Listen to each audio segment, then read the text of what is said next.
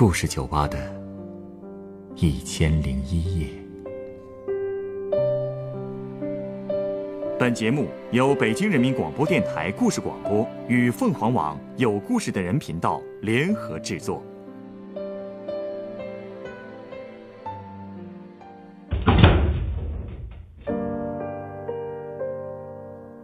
欢迎光临故事酒吧。今天来到酒吧的这位客人，向我讲述了当年他的邻居大小子家发生的故事。这个老实本分的家庭是怎么被卷入一场人命案的呢？案件发生以后，一家人又何去何从呢？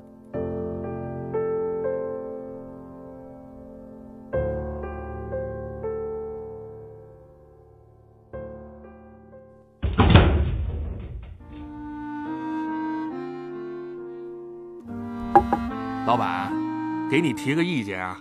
啊，您说，你酒吧里这电视啊，播点体育，播点新闻都成，就别锁定在法制频道，好不好？这瞧着多闹心呐！不好意思，不好意思，这是刚才随手调的，我这就换了。你别嫌我多事儿啊！怎么会呢？主要是我对这法制节目啊有点阴影啊。为什么这么说呀？哎，你有没有想过啊？如果这电视节目里说的犯罪分子就是你认识的人，啊，甚至就是你家里人的话，你看到之后会有什么心情呢？呃，这个还真没有想到过。难道说，您遇到过类似的事儿？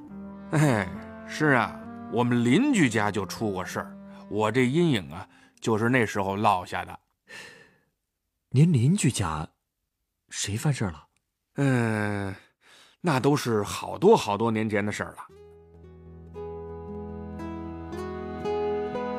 我老家在一个小镇子上，邻居是一个大家族，哎，有个大院子，那个院子有四兄弟，老大叫狗剩子，哎，剩下是二驴子、三驴子、四驴子。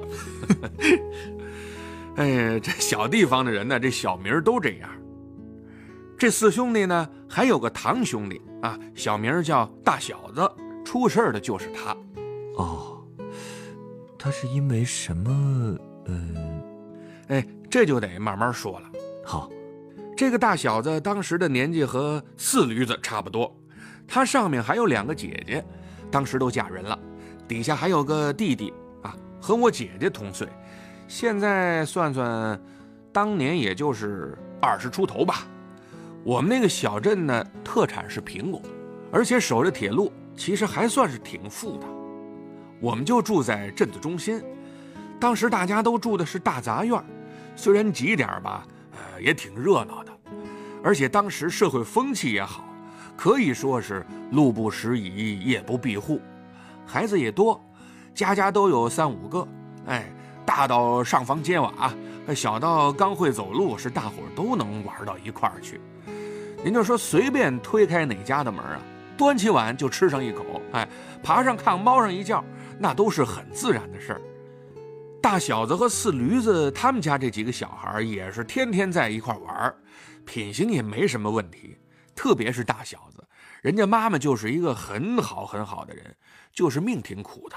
怎么说呢？她呀，丈夫老早就去世了，所以只能一个人拉扯几个孩子，那日子过得很清苦。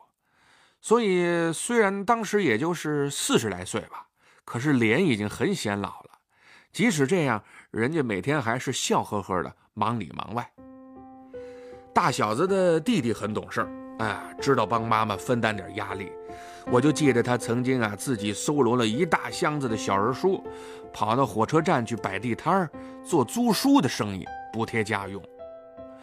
我们那种小站，时不常的会有几列绿皮火车停靠，不过一般的也都不太准时，所以等车的人呢，也就随手捡几本啊小人书翻翻。有时候我们这些小伙伴也会跑去看，当然我们就是免费的了。弟弟都这么懂事了，大小子应该也不差吧？嘿，大小子，印象当中他好像没有特别为家里干过什么。哎，也没什么特别出挑的地方。如果非要说的话，那就是比他弟弟长得帅了不少啊。用大人的话说啊，就是牌面好。每次听到这样的话呀，老太太总是笑呵呵的。哎，老太太个儿不高，全家就属大小子蹿的最猛，呃，加上又是长子，所以大小子在老太太眼里就是最爱的心头肉。但可能也就是因为太宠他了吧，所以家里的事儿啊，什么也不让他做，每天呢，他就是街上闲逛，呃，和镇上的好多小青年差不多啊。就这么闲着，很容易出事儿。嗨，其实也不一定，大家不都一样吗？不过没过多久啊，镇上就开始流行看武打片了，年轻人们也开始模仿起了电影里的那些功夫。也不知道什么时候啊，王家大院就成了一个据点了，大伙在里面是打打沙袋啊，摔摔跤，举举重，哎呦。一群半大小伙子跟那儿闹腾，一直折腾到挺晚挺晚的，而且每次玩啊，这大小子肯定在场。他不会是最闹腾的那一个吧？哎，他还真不是，那四驴子比他更闹腾。不过大小子是场场不缺席就是了，而且出去查价，哎，也总有他。就算他不出手，对方也会记得有他这么一号。哎，他那股子劲儿吧，总有一种啊。吃不透的感觉，所以让人看了挺犯怵的。当时我们镇上这帮小青年啊，也分帮派了，一言不合打架那是常有的事儿。哦，那应该叫约架。嘿，打之前约好了时间、地点、人数，一切都得按规矩来。通常是单挑，两边都有助阵的。其实就几下也完事儿了，也不恋战。有时候大伙儿刚围过来，还没看清楚谁跟谁呢，这架就散了。感觉跟北京这边的茶架也差不多呀。哎，您不会也凑过热闹吧？打确实是没打过，但是凑热闹嘛。那时候年轻啊，谁不会去凑一下热闹？其实呢，大家也是象征性的过两下，谁也不会下狠手的。要真是有谁一不小心把对方的鼻子。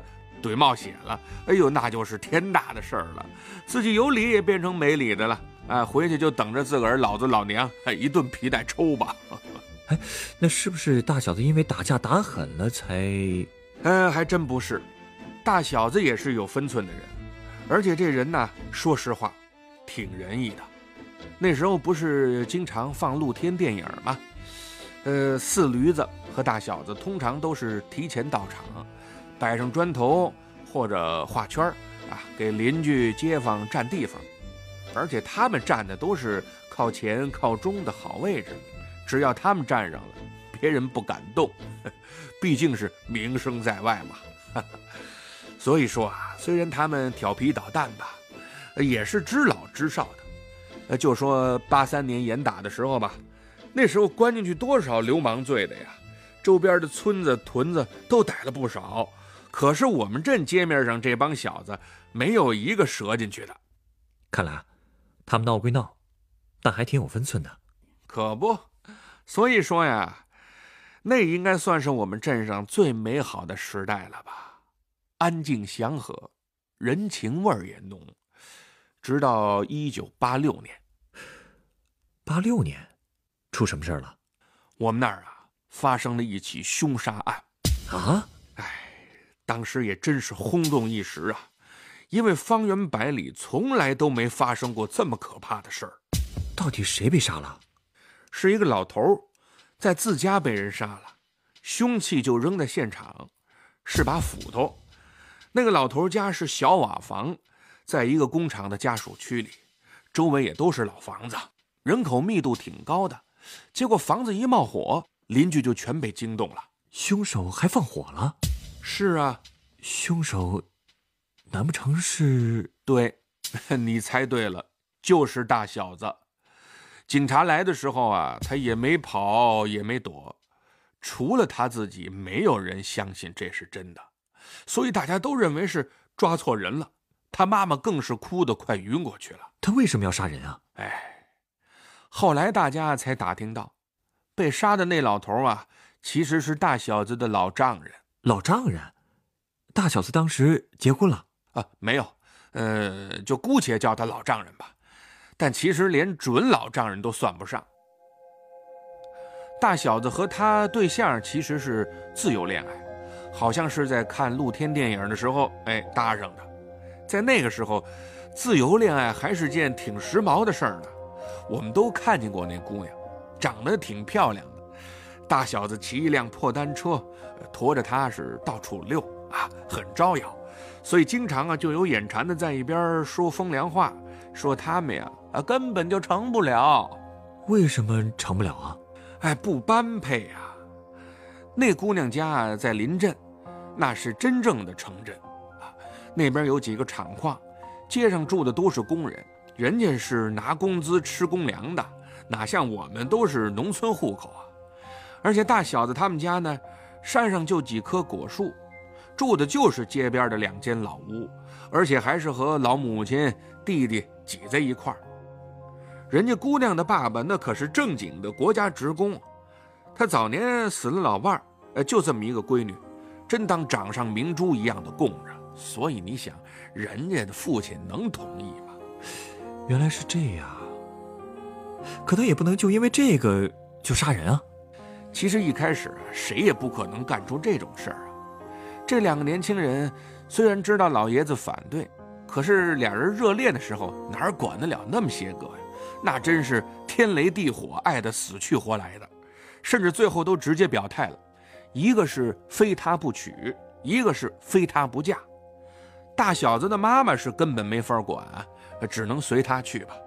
可是人家女孩的爸爸是一点也不含糊啊，对女儿真下得去狠手，又打又骂，还直接关了她禁闭。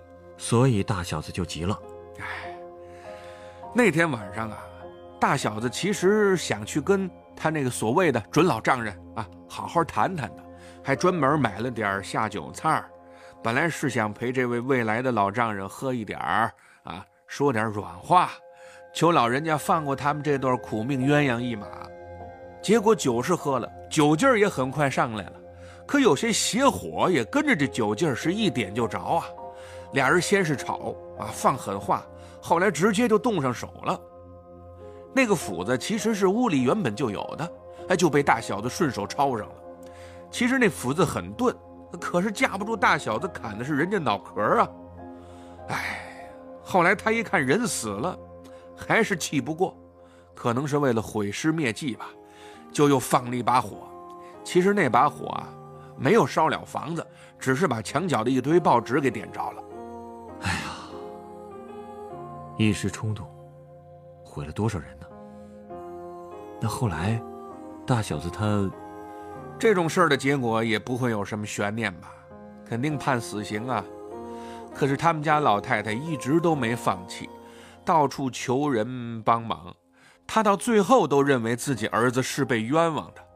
哎，那段时间呢，街坊四邻的心呐，都缩得紧紧的，天天都在等着信儿。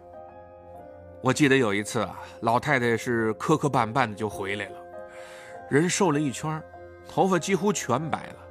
当时老老少少都出来了，有的直接拉着她的手抹眼泪，有的围着她长吁短叹的，而他呢，就是一直哭啊，颤颤巍巍的，感觉来阵风啊都会把他吹倒了。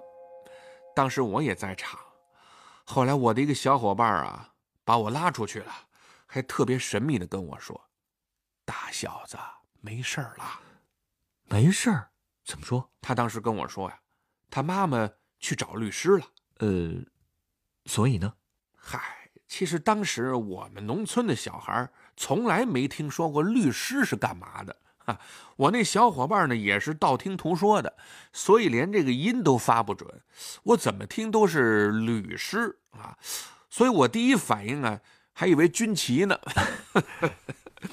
不都说什么军师旅团营嘛？啊，所以我就想，这个律师的官儿一定是不小啊，肯定是大官救了他了。哎，其实这种事儿啊，真的谁也救不了了。最后啊，老太太还是抱着骨灰盒回来了。唉，不过事情还没完呢，又怎么了？一年之后啊。这个案子登上了我们市的《法制晚报》。我说的我们市啊，不是县城的那个小城市，而是县城归属的那个大城市地级市啊。一年之后才报，还不如案发之后就报呢。当时报纸用了一个整版，把整个案子的来龙去脉写的是跌宕起伏啊，甚至还配了图了。其实当年那些法制故事啊，呃，根本不讲究什么时效性，人家看重的是故事性，所以还多了好多艺术加工的成分。你想啊，八十年代末的时候，人们能有什么消遣啊？呃，不就是看看电视啊和报纸吗？电视还不见得家家都有啊，可是家家户户都订报纸啊，所以这消息传得特别快。当时我们家也订了一份《法制晚报》，那篇文章我们都看了，写的无非就是犯罪分子如何凶残狡诈，我公安干警多么的机智勇敢，最后是法网恢恢，疏而不漏。其实这种文风和报道啊，无可厚非，还是有当时的局限性的。可是，哎，你说这熟人这瞧着多难受啊！嗯，我理解。毕竟就是身边的人，换谁都不是滋味哎，那老太太还好吗？再受一次刺激，哪受得了啊？我们都没敢跟老太太说啊，也没人敢问，但可能多少她也会听到一点风声吧。哎，自打大小子骨灰被拿回来之后啊，他的照片就被老太太供在供桌上了。我妈曾经跟我说。她见过大小子写的遗书，是老太太特意拿给他看的。那是一封用圆珠笔写在卫生纸上的信，写的情真意切的，谁看了都得哭啊。我妈还说了，大小子的字儿写的特别漂亮。不过现在想想，大小子的书读的也只是凑合，那封信会不会是别人代笔的呢？不管是不是代笔，好歹能给老太太留个念想。哎，后来我们家就搬到小镇的郊区去了，虽然离得远了，但是老街坊们也没断了走动啊。每年过端午节，老太太还会过来帮我妈包粽子。不过每次说起大小子，她还是哭，心里这道坎儿，老太太恐怕一辈子都过不去了。那现在，他其他的子女还好吗？你们还有联系吗？基本也没什么联系了，因为后来他们也搬走了，呃，搬到了很远的地方。现如今老太太早就过世了，不过我也听说大小子的两个姐姐，呃，过得还是挺好的。他的弟弟也很有出息的，只不过我们是再也没见过了。其他孩子没让老太太再操心，就是好事儿。啊。你稍等，我想送你一杯鸡尾酒。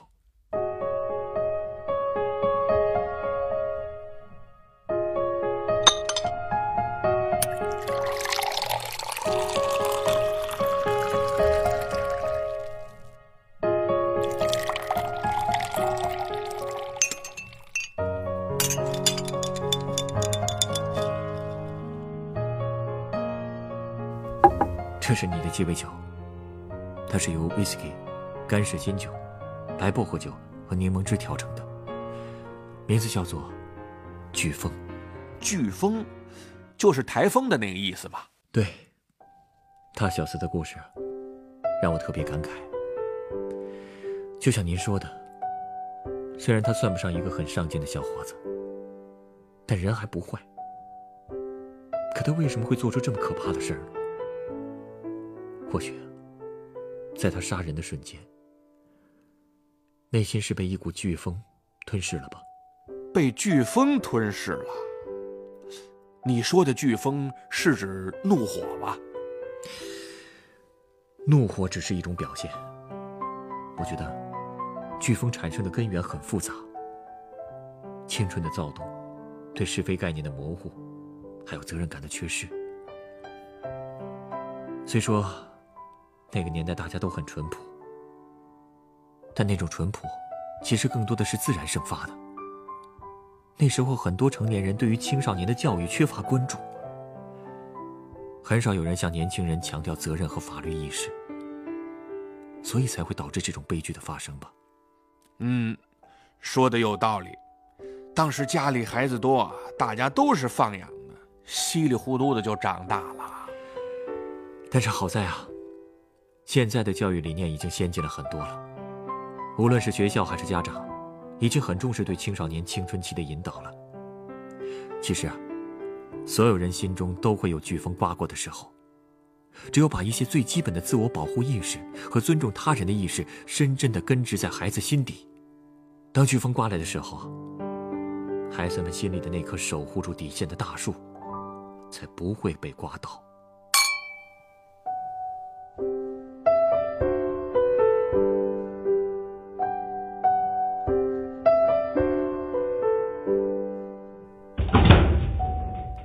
本故事选自凤凰网。有故事的人独家签约作品，《我的邻居杀人了》，原作从弟，改编制作陈寒，演播尚远、陈光，录音严乔峰。人人都有故事，欢迎搜索微信公众号“有故事的人”，写出你的故事，分享别人的故事。下一个夜晚，欢迎继续来到故事酒吧，倾听人生故事。收听最新节目，请关注北京故事广播。工作日每晚九点播出的《故事酒吧》的一千零一夜。